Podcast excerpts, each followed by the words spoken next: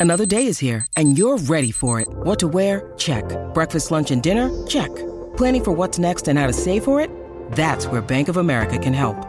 For your financial to-dos, Bank of America has experts ready to help get you closer to your goals.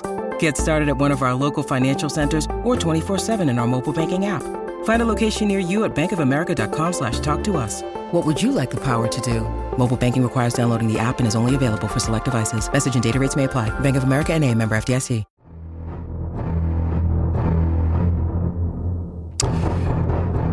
We might need a bigger boat for this one. This Hmm. is Duff's Deep Dive brought to you by the Isuzu D-Max. You can live your own way in the seven-seat Isuzu D-Max and you can visit your local Isuzu Ute dealer today. And uh, I think this might be one we might want to get the listeners to weigh in on as well, Heata. Yeah. So if you want to have your say about this, this is uh, your chance, the Temperate Bedshed text line 0487 736 736. It's about West Coast and what ails West Coast. And the answer to that is, Heata, plenty. Hmm. If they were a boat at the moment, it'd be okay because there'd be plenty of room on there. Because everyone's off yeah, at the moment. So, and but the problem is that there's plenty of holes in that boat as well. So, Yeah, you might need a a few. lot of leaks. Not might need, need a few life rafts Yeah. and a few life jackets, I think.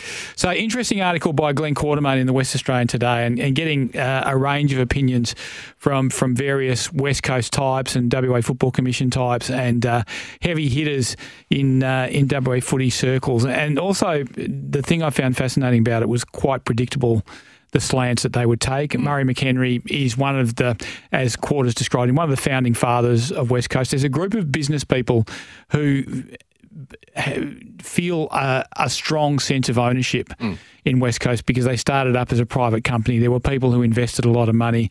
And so even though technically now they are owned by the West Australian Football Commission, who basically leases the club out to be run Yeah. independently, there is still that group of people that um, that still feel that strong sense of ownership, and and it, it sort of creates this impression, right or not, that it's a bit of a boys' club, a bit of a, a, a rich boys' toy, and that those people control the club, and that um, Trevor Nisbett helps them to control the club. Now, it's hard to argue with their success Yeah, rate over the the years. results, you know, like if West Coast miss finals this year, which they will, let's be realistic about it, and if they miss finals next year, which they're a strong chance to, it will be the first time they've spent four years out of the finals over the club's history.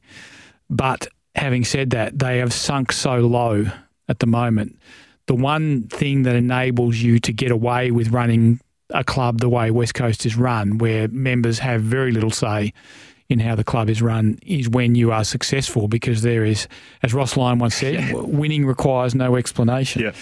But when you get to where they've gotten, people will want to have a say and mm. people will want to see an appetite for change. And I think there are murmurings of this and there are stirrings of this happening behind the scenes at West Coast at the moment. But will it come to fruition or will they try to ride, try to ride out the storm? Because the thing is about the AFL, right?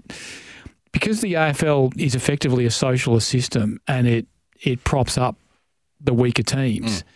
That basically West Coast will come back. Mm. The system is designed for them to come back. And what one thing that Trevor Nisbett has always been smart enough to do, whether he's been footy manager or the CEO, is basically let the system work for you. So therefore, when you're down the bottom, draft, get high quality in, get as many good kids as you can, and then when you get that critical mass of talent, mm. then you climb the ladder, and then you try and top up and create a premiership team for specific needs. So that's what they've done smart. I suspect they'll try and do that again. But other clubs and their executives and their staff pay the price for being down the bottom. Mm. So the big question is should people at West Coast pay the price as well? Or should this just go on forever and ever where when, Yeah. when they're down the bottom, they um, they say, "Oh, we need Trevor's experience to get us through this," and when they're up the top, they say, "We're going, hand, we're going so well, Yep. you know, like don't change anything." So Yeah. that's going to be the it's going to be the big question at West Coast, I think, and and whether there's an appetite for change and whether there are mechanisms by which they can achieve change. The way the club is currently structured. I guess it's, you know, how long can you just stop and point at results and have that be what you fall back on? But also, how much change is enough in the perception of the people that are calling for it at the moment? uh, also, I think what they have to do is that, and whether this is done internally or externally, whether it's as Brian Sierakowski says, it's an independent source running the the ruler over the club, or whether it's the club's board um, basically running the ruler over its executives and staff, or whether it's you know the West Australian Football Commission wanting to have a hand in it and saying no, you need an independent review.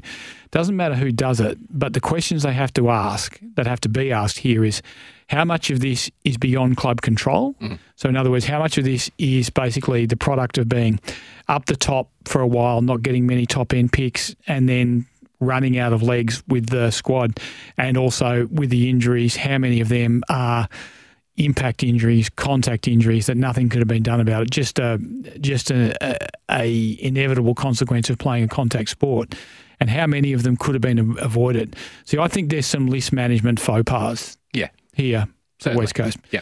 I, I think that Nick Naitanui's two year deal is a misma- is a list management faux pas. I think there was no need to give Nick any more than one. And if that means Nick wants to have a look around, I think the Eagles could have easily said to Nick Naitanui, we're giving you one year as a player, and, and because you're so valuable to the club, um, if it doesn't work out for you, if your body does give way, then we will look to employ you on good money mm in our marketing department, and you can be one of the big figureheads of our club and in our community. And Nick Naitanui would have been a great asset for the club in that regard. And it may be that they can still do that. So maybe it's not of great cost. The two year deal for Jeremy McGovern, I worry about. Mm. Um, now, it, it's probably on vastly reduced money, but I think Jeremy McGovern only gets one year. Given that he missed 12 games last year, he missed seven games the year before, he missed six games the year before that, he's rising 31. Um, you know, will he miss less than 12 games this year? I doubt it. Mm. Uh, so why there was a need to rush to a two year deal for Jeremy McGovern, I'm not sure. Would he have a trigger of some kind to get to a two year deal, or would that just be. That's quite possible. And West Coast don't talk a lot about contracts. So, yeah. So there is quite possibly a trigger in place. Mm. Um, but having said that, Which, um, again, you're not, you're not... if there is a trigger, I'm not sure why they wouldn't have announced the deal by now. Yeah. I, I think they know it's not a good look. Yeah with the way their squad is at the moment to have that deal find its way officially into the public arena. Two year deal and he's not out there. That's right. Yeah. Luke Shuey, should Luke Shuey have been retained as captain? It's a good question. At the start of the summer, I was of the opinion that uh, Luke Shuey should have handed over the reins to someone else, given the the problematic nature of his soft tissue concerns. By the end of the summer, I'd kind of half come around to, okay, you know, there's not an overwhelmingly clear successor, they'd probably want to wait another year or two to see how Oscar Allen goes to see if um, mm. if he is a guy that could step into that. Um, so maybe maybe Luke Shuey's a good one to keep going for a year, but but again, he's played. Um, four games, been pulled off the ground in two of those games. So effectively, he's only played two. He's probably going to miss another four to five weeks now. So we're looking at a another season for Luke where he's probably going to miss, you know, minimum six or seven and potentially 10, 11, 12 more weeks. Mm. Luke Shuey, I would imagine, is probably a, a, strong chance to retire at the end of the season unless they can uh, reach a turning point with these injuries. Should he have been captain? They might have been healthier had they even appointed someone like a Liam Duggan, a good, strong, solid citizen, been pretty durable in recent seasons um, maybe he was a guy that they could have given the captaincy to, or Tom Barrass, who was there at the end of the day as their reigning best and fairest winner. Have they paid too much respect and too much of a tribute to some of these guys with the two year deals and you know their their efforts on field and you know the standing that they have at the club? I think definitely. Yeah, I think there's been a bit of yeah. A, a, uh, an oversupply of respect for the 2018 Premiership mm. group. Mm. And at the end of the day, you still got to be looking out for the club going forward. And the club is always bigger than any individual. Now, there was talk early in the season that, you know, maybe the McGovern brothers would want to play together at, at some time. Of course, Mitch is at Carlton. Carlton is a club that could do with another tall defender. So then maybe they were worried about the Blues coming for, for Jeremy with mm. with big money. But given the state of his body, you know, you'd be tempted to say, let them. Mm and I, he would have left as a free agent, but still, there would have been some sort of comp- compensation in it for West Coast. You just bid the Blues up to a certain amount. Um, take the compensation you get for him, and then you get probably you know another draft pick that helps accelerate your rebuild. So yeah, I would say um, there definitely has been. Do you weigh up, um, you know, sort of what a best approach would be, or is it, you know, case by case basis? Because we've got West Coast sort of handing over two year deals. We had the Fremantle Dockers, you know, sort of saying, go and have a look around and see what you can get out there because we think you're worth this much and we're happy to provide this much. And then they've had players leave. West Coast have had players stay, but they've both ended up sort of with negative uh, ramifications from the um, sort of uh, approaches that they took. Yeah, so I think there's no doubt that the departures from Fremantle have hurt. Mm. There's no doubt. Um, mainly the four that were inside their best 22. So we're talking about Griffin Logue, we're talking about Rory Lobb, David Mundy, and Blake Acres. Now, I would argue that they're okay to retire David Mundy at the age of 36 or 37. Mm. Sooner or later, if that guy keeps coming back, he comes back for one year too many. So that's okay. They miss him. Don't get me wrong, they miss what he was doing yeah in 2021 and to a lesser degree in 2022. But I still think that's okay. I'm I'm fascinated by the fact that they shifted Blake Acres because they believed they had better options, and then their better option was Ethan Hughes, who has basically always been a depth defender. Yeah, that's that to me is strange. Mm. I mean, put Neil Erasmus in there, start Matthew Johnson on that wing, put Karl Worner into that position. That's right. As well, but but don't go to a depth defender mm. arguing that you've let a, a, guy who was in all Australian contention, Blake Acres, last mm. year, you've let him go. You didn't want to match anything that Carlton were putting up. They couldn't match the bid for Logue. Yeah. Um, they felt that they couldn't pay Logue what North Melbourne were going to pay. Yeah, for sure. Yeah. And Rory Lobb wanted to go. Yeah. But it's still left holes that in the short term they haven't been able to fill. Now I think in the longer term they'll be able to. Um, but in the short term, it's been difficult for them. As far as, yeah, I, I, think West Coast would have been better to take a stronger stand with their older players and say, sorry, given the state of your body, mm. um, we don't think we can offer you that. And of course, it's been absolutely complicated and compounded by the fact that Jamie Cripps breaks his ankle, that yeah. Campbell Chesser hurts his knee.